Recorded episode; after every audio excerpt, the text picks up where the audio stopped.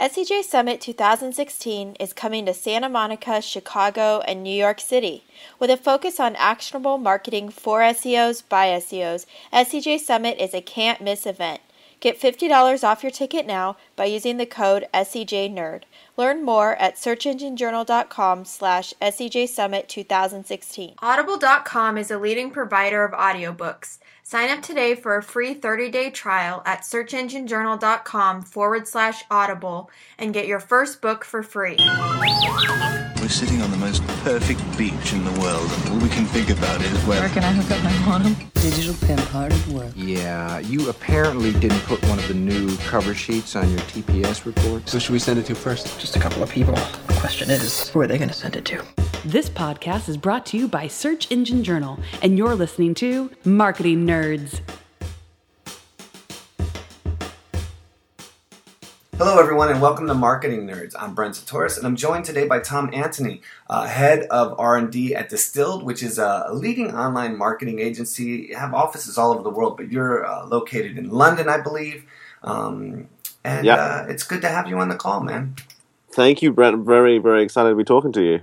Yeah, I mean, we we talked. Uh, we were both at um, SMX uh, Munich last year and got a chance to spend a little time together, and uh, I enjoyed your presentation quite a bit. Um, in fact, we Thank actually. Um, in fact, we actually just put together, I think we just finalized putting together a panel um, about futurism. So one of the things that you know you kind of talked about was the you know future voice search and stuff like that. And obviously, you know people who know me know I'm very uh, into futurism. So we kind of put together uh, this panel um, that's going to be happening at SMX Munich uh, early next year. We have a couple other uh, really good minds that are going to join us and talk about that. Um, should be pretty fun. No, I'm definitely looking forward to that. Munich was great last time, and we've got Eric and Dwayne joining us. Yeah. And I just think once we're all on stage together, it's going to be hard to get us off stage. We're going to be talking talking. yeah, yeah, it's going to be hard to keep us from going on, on and on about what each other says. Right? That's always the fun part. Is uh, one person inspires or or or aggravates in some case another, and uh, it, it, tends to, to to spin from there. Um, you've been very focused in in in the future of search in general. Um, is that something that is a part of your actual role? I mean, it says you're head of R and D. Like, is that something that's focused as a part of your role to to pay attention to kind of like where search is going, or is it kind of just a passion for you? It's both. One led to the other. So, like, you go back a decade, and SEOs were doing a lot of experimentation, trying to understand the algorithm, trying to understand where things were going and the industry matured a little bit and that became harder and harder to do. So when i joined distilled i was a consultant initially and we were doing experiments etc but thinking about the future i just think it's so important for doing good seo we don't want to be doing seo that next year we're undoing the things that we did this year.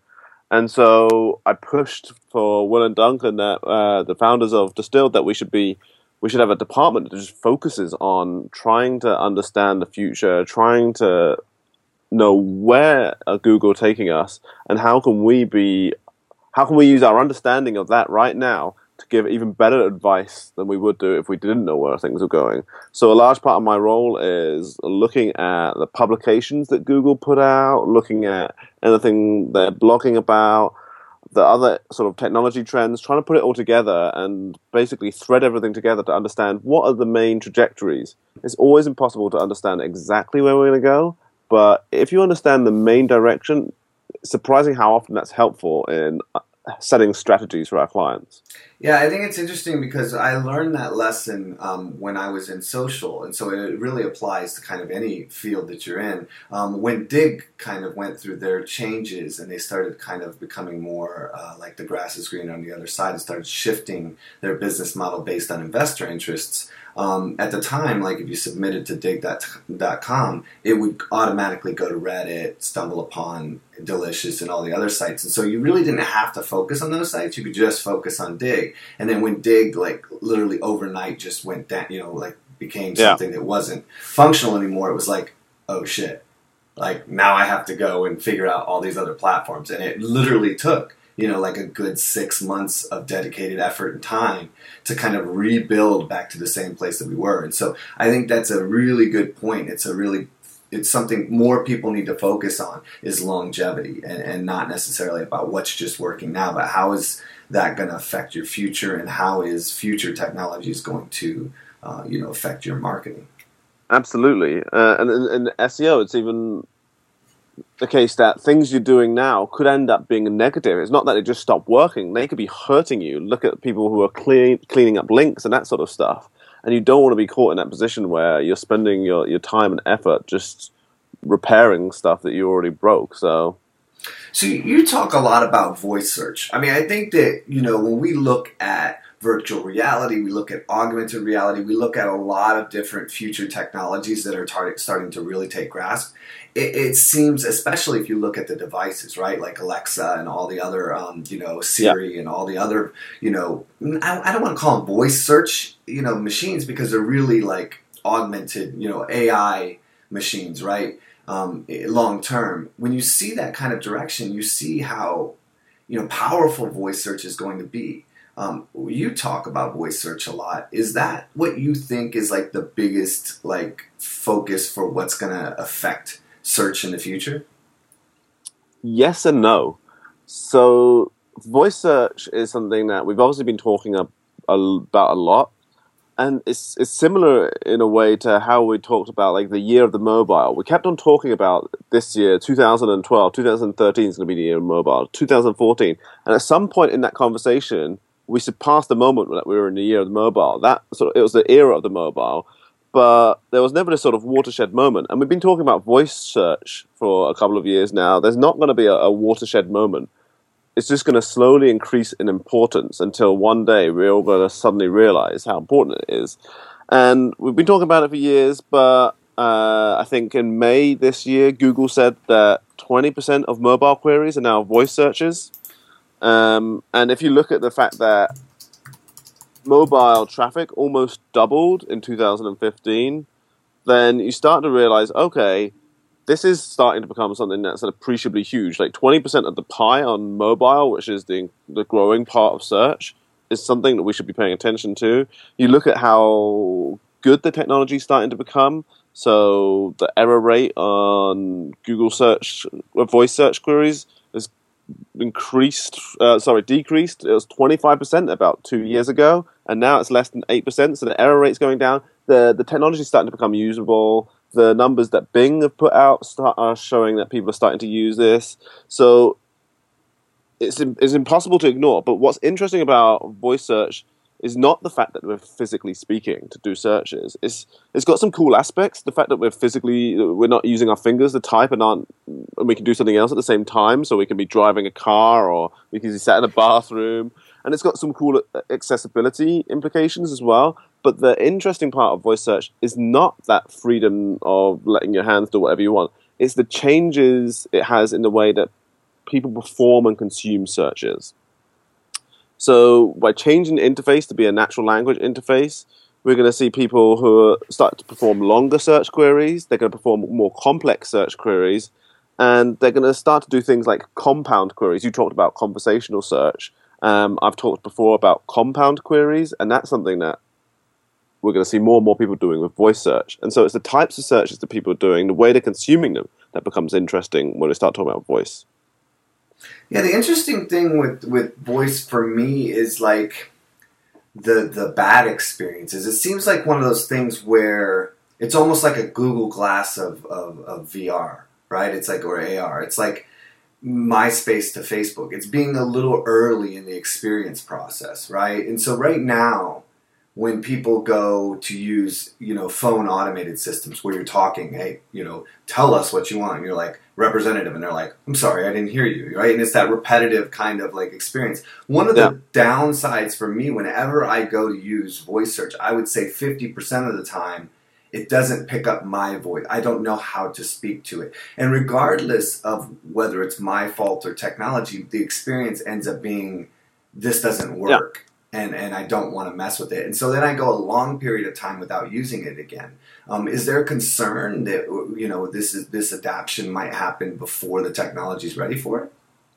So the, I think there is a concern and there isn't a concern. You got to remember that you and I were in the industry. We're playing with technologies earlier than most people are starting to use them, and we're very early in that cycle. By the time they start to get more mainstream, as I said, the error rate in the last two years dropped from 25% to 8% for, for Google Voice queries. Uh, Apple have talked about similar numbers with the machine learning that they've been doing to understand Siri uh, queries. And so the error rate, 8% error rate, if you had an 8% error rate when we were talking to one another, that would be really terrible. But for isolated search queries, it's starting to become usable, I think. And we're starting to turn that query, uh, that, that corner where people are actually using this technology. I see people on my commute now actually doing voice searches on the on the sidewalk or in the train, and so I, th- I think you and I aren't the, the best measure of, of of who's using this technology. Have you seen any any any companies that are starting to do like? I mean, I, I'm guessing that all of them are to some extent doing the the learning, but they're learning more from like a, a, a, everyone standpoint. Is anybody doing customized? Like learning right now to where if I say something and it comes out wrong, I can correct it and it starts to learn my voice, or is that still that's just way out there? Uh, I th- so Google got a, a, a sort of related functionality on Android where the phone you can lock the phone to be just your voice, so it recognizes your voice. So um, I, for example, I can't do OK Google for Will Critchlow's phone it just doesn't work. But as soon as he says "Okay, Google," it, it, it connects and understands it's him. And so I think we might start to see devices doing that sort of learning. And Apple are doing a lot of machine learning where the learning happens on the device. It's part of their privacy standpoint.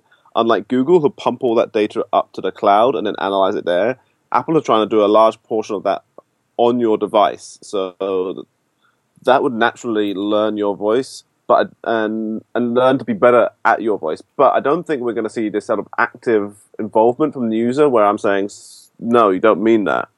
I mean this, just because that's not a good user experience. I don't want to be fixing the user interface as I'm trying to use it. Yeah, exactly. I can see that. But I also would know that if I was committed to using it, that I'd want it to improve, right? I mean, I think a lot of people that use the Naturally Dragon, what the Dragon Naturally Speaking software, or any of those kind yeah. of, you know, they they understand there's a certain level of kind of learning and setup that's required in order for the experience to be more, you know, realistic and, and effective in the future, right? Absolutely, but I think that was a shortcoming of the technology. Like Dragon was awesome when people were starting to use it, but Dragon's now a painful experience, and you and I don't need to learn a specific person's voice in order to understand a stranger, and Sure. computers shouldn't, Shouldn't need to to, either. Exactly. So, so you've been, I mean, you've been talking about voice search. You've been watching voice search for some time now. Um, what, what is it that you see that excites you about it? What kind of, you know, experiences are you having with it that, you know, are interesting? And, and, and a kind of an add-on to that, if you don't mind, is how can marketers really pay attention to voice search? Like, I mean, we, we talk about it, it's exciting, but how do people actually kind of participate with it? Yeah. How, what what uh, what do you do with this? Great, voice search is exciting, but what can we go away and actually do? Um, as I said earlier, the exciting thing about voice search, from my perspective, isn't the fact that it's using your voice. It's the fact that when you speak query, you naturally use natural language. This lends itself to doing that sort of conversational query type thing where I revise a query. So I ask a question and then I say, actually, Siri, I meant this. So uh, find me a list of recipe books. Actually, just show me the vegetarian ones. And so you start getting these what I call compound queries, where I do a follow up query to either revise my initial query or ask something else. What's the what's the special of the day at my local restaurant? Okay, that sounds great. What's their phone number? And so once you have this natural language interface, you start to remove some of the barriers of having like a, a visual interface. If you go to Google, you're prompted to type your search query into this box. You're prompted by like drop downs of oh, okay, you can search images, you can search news. You're prompted by okay, I want to filter just queries in the last year or whatever you want to do. As soon as you have a natural language interface and there's no visual indicators, you remove all of those barriers.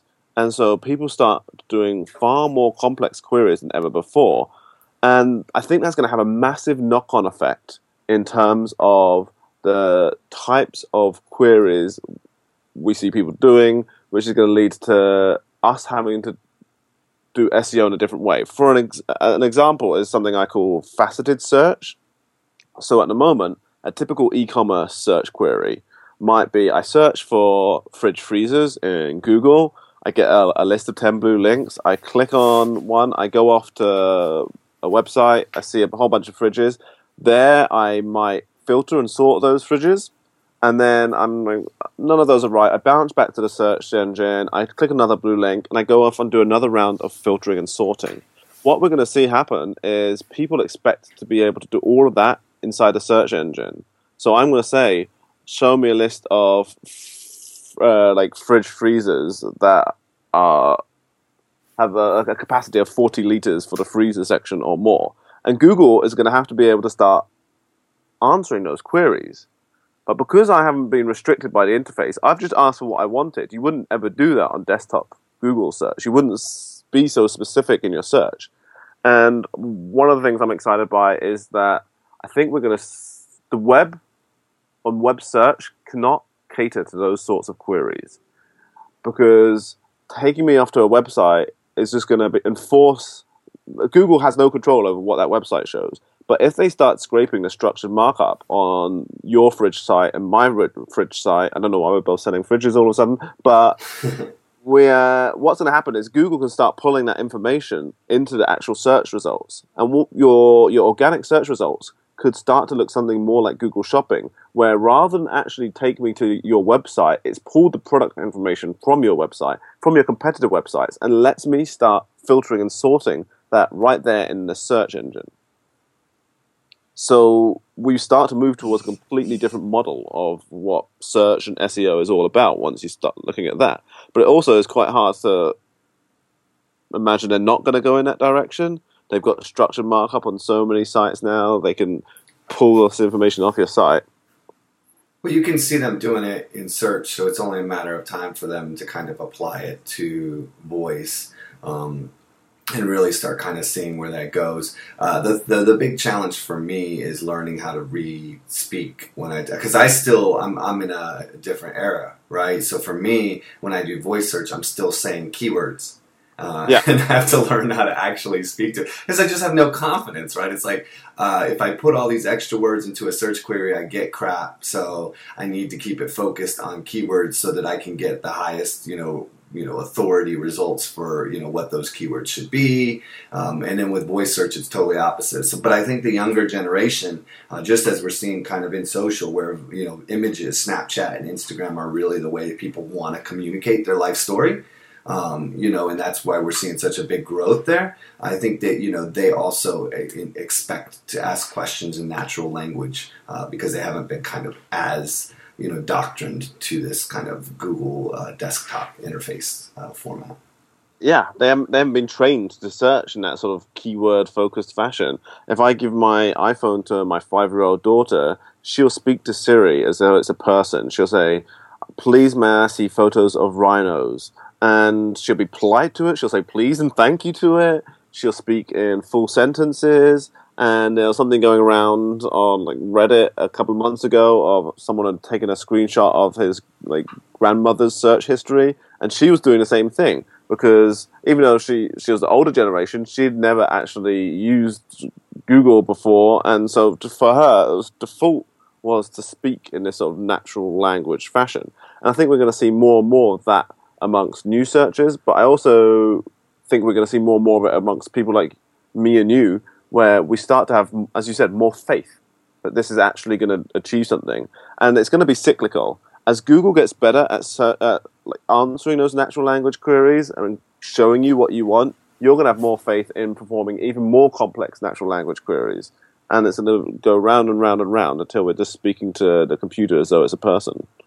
Yeah, that's what I look forward to you know, when, when we were just basically, uh, you know, uh, dealing with artificial intelligence simulations and I especially get excited about the ability for us to take that technology and then, you know, adopt our own patterns to it. Like, I can't wait until I can give my personal algorithm to my system so that it knows how to interact with me and when, you know, and how to talk to me and what to pay attention to and what to recommend based on what I do, right? No, that's absolutely fascinating, that aspect of it, because I think we're going to see something similar to that. But right now, we're seeing like so much attention on chatbots, and people are starting to have, or companies, sorry, are starting to have chatbots that you can go into and order products from. And as you said, like, it becomes really exciting when they know what your preferences are, etc. But what we're going to see, I think, is your personal assistant, be it Siri or Cortana or Google Now or whatever, actually talking to the chatbot on your behalf. And so you're going to talk to Siri and say, I want to buy a dress, and it's going to start talking to chatbots, and it's going to know your preferences, and it's going to filter all of that out for you, and it's going to be far more proactive in that in that pro- as part of that process than ever before. But we're going to have computers talking to computers. Your computer's going to understand your preferences, and it's going to be proactively doing stuff for you. Yeah, man, I think it's going to be really exciting. I, have I've done a lot of studying on just memory, right, and the and the fact that like a lot of the memories that we have are based on protein patterns in the brain, like where the proteins are stored and so forth. So it's going to be really interesting once we get to a place uh, place scientifically where we can add all that data, the genome project, like you know the the the patterns of our brain, and be able to you know download something that's like a XML file, you know, and just kind of import yeah. it into our technology. So this is this is kind of where we'll probably get in a tangent more once we uh, once we get to Munich, right, and we start talking about all of that. Yeah, that's that's that's the terrifying, exciting future, but we're not there yet. But we're gonna, it's, it's another one of those things. Will will gradually creep up on us, and I think we're already going to start to see the, the, the computers doing stuff for us. On that, I mean, we're already starting to see that. If you look at um, Google Inbox, 10% of the messages people send from the Google Inbox app uh, have been written by a machine learning algorithm called Smart Answers. That you send me an email and it just suggests what I should reply, and 10% of the replies people are sending have been written by that algorithm. So we're already starting to see the computers doing stuff for us. And at some point down the line, it's not even going to wait for me to actually say yes, send that email. It's just going to send it for me. I have, uh, I have some app on my phone. It's like Swift key. It's SwiftKey like uh, keyboard. Yeah. And it's like I love it because it it actually scans my emails. Yeah. Um, and so it knows kind of like how I write, and so it's awesome because I'll say something in an email response or something, and then I'll be typing something. I need kind of a similar response, and all of a sudden it has like every time I click one of the words, it has the next word in the full sentence. So I've gotten to certain places where I'm entering kind of similar like bio information or stuff that's like kind of, you know, it picks up the pattern of the sentence structure and starts recommending two or three words at a time to oh, finish oh, wow. the sentence. So I literally have gotten to a certain patterns where I can click, click, click, click, click, click. I was going to say, yeah, and the whole sentence is done. But okay, yeah, I mean, and so once we see, you're seeing that technology already being really uh, powerful in that it's accurate as to what you actually wanted to do. So if I had told you that a couple of years ago, you'd have probably laughed about it. You'd yeah. probably believed it's going to get there. But now we can imagine project that forward another two, three years. Do you even need to check with the computer, or can it just do it for you? Yeah, I think that's going to be the most exciting. Like my visual kind of marker for transition of technology for AI and everything is when we literally have a virtual assistant who is a copy of us. Yeah. Right. They could go. I could say, "Hey, go watch all these instructional videos for the next ten hours on YouTube, and then just give me what I need." Because you'll yeah. know how to digest that information the same way I would. And so then you just give me the information that I would have taken away from it, right? Same thing for experiences and stuff like that. You can start to multitask on a level that is beyond, you know, comprehension right now because we still feel like that process of having other people assist us requires just as much energy for us to absorb that result, right? No, that's absolutely the idea of it going away and then digesting it for you is is fascinating, and I definitely yeah I, I want that now. Can't wait for that. In the meantime, like pulling it back to like the, the near term future, what I think we'll see in the sort of next two or three years is something that I call computational queries, where we're going to see a computer, nothing as sophisticated as that, but starting to help you process a query. So, for example, um, I might say, find vegetarian restaurants near the city center which are well rated and let me know which are closest. And so right now the computer has to do that que- that as a search query is quite complex because it needs to know my context, it needs to know what city center am I talking about or downtown uh, from an American point of view. Um, it needs to go away and look up those vegetarian restaurants. Then it needs to look up how well rated they are. It needs to understand what do I mean by well rated because, as you said, what I mean by well rated might be different to what you mean by well rated. So it's got a personalization aspect. And then I want to know which ones are closest. So then it needs to actually go and look up that information based on the results of the first part of the query. But it needs to do all of that in one go, in one step. And those sort of computational queries, I think are very realistic that we will see those in the next two or three years. And those could have a really dramatic impact on SEO, the types of search queries people are doing, and how we can fulfill them. Because you need to make sure that you're catering to this like if massive long tail of information that people want to know. Have you heard of the app Oslo? No, I don't you think I have. should. Uh, so I did a podcast here recently with a girl. Uh, I'm sorry, a lady named uh, Heidi Young, and uh, when uh, I was talking with her, she was talking about the product she works with Oslo, and, and when she was getting into kind of conversational search, you know, kind of discussions, it was taking that same experience, but then asking questions prior to providing the information, like saying something when you say. Hey, I want to look for this Chinese restaurant. Be like, is, are you by yourself? You know, Yeah. How many people are in your party?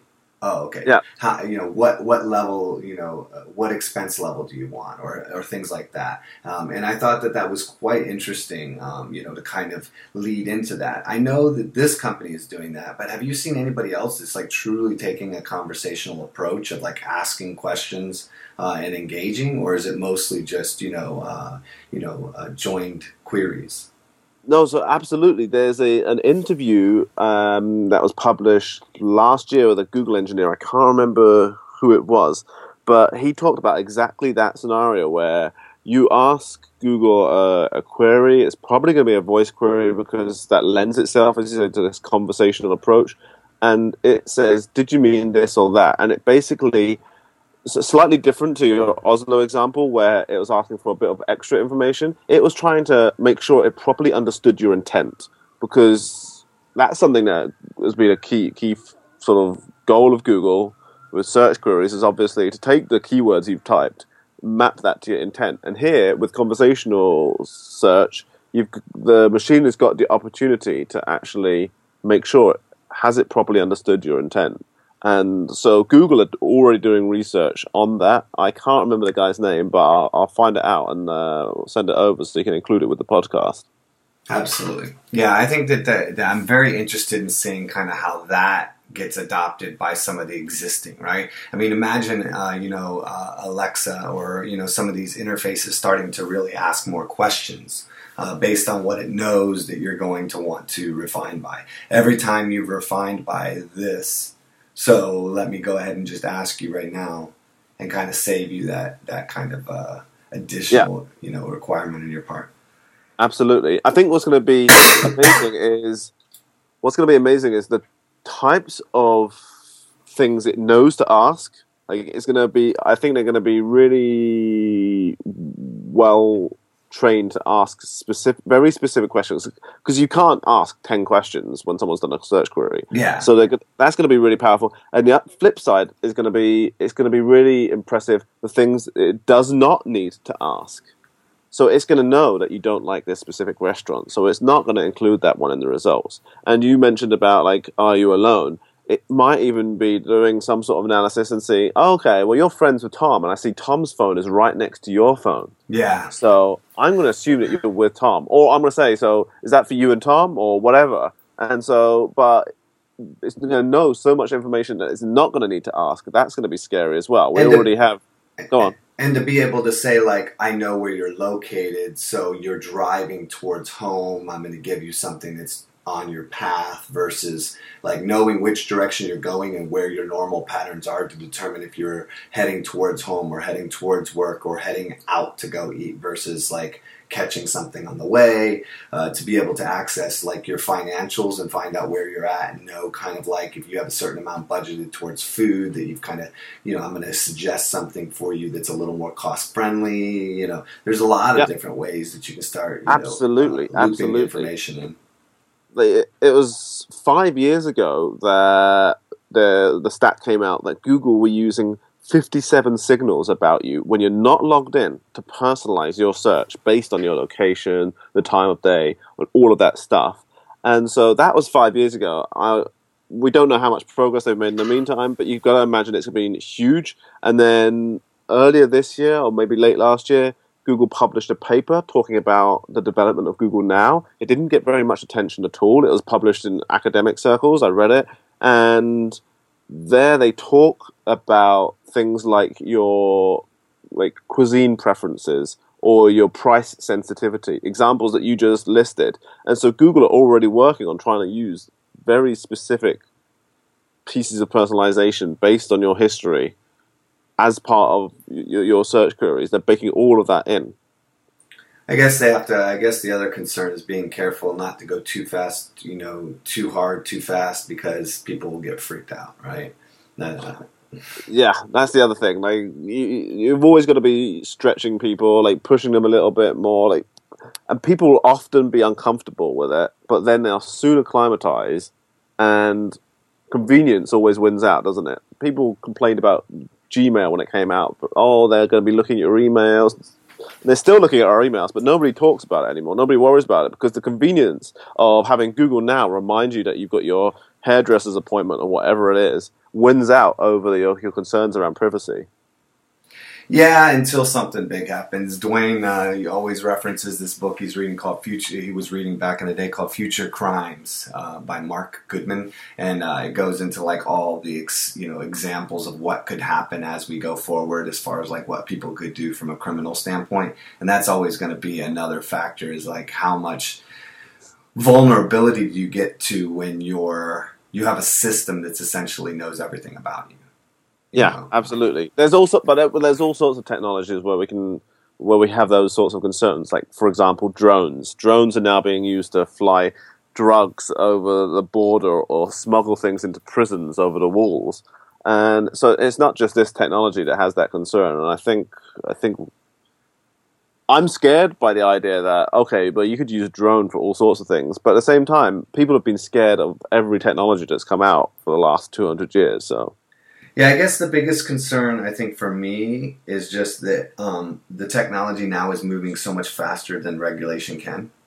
Um, Yeah, we have archaic we have archaic systems as far as like understanding and kind of like making proper decisions and kind of controlling things. And so the technology is just going so fast that there's no way, there doesn't appear to be any way to control any of this going forward.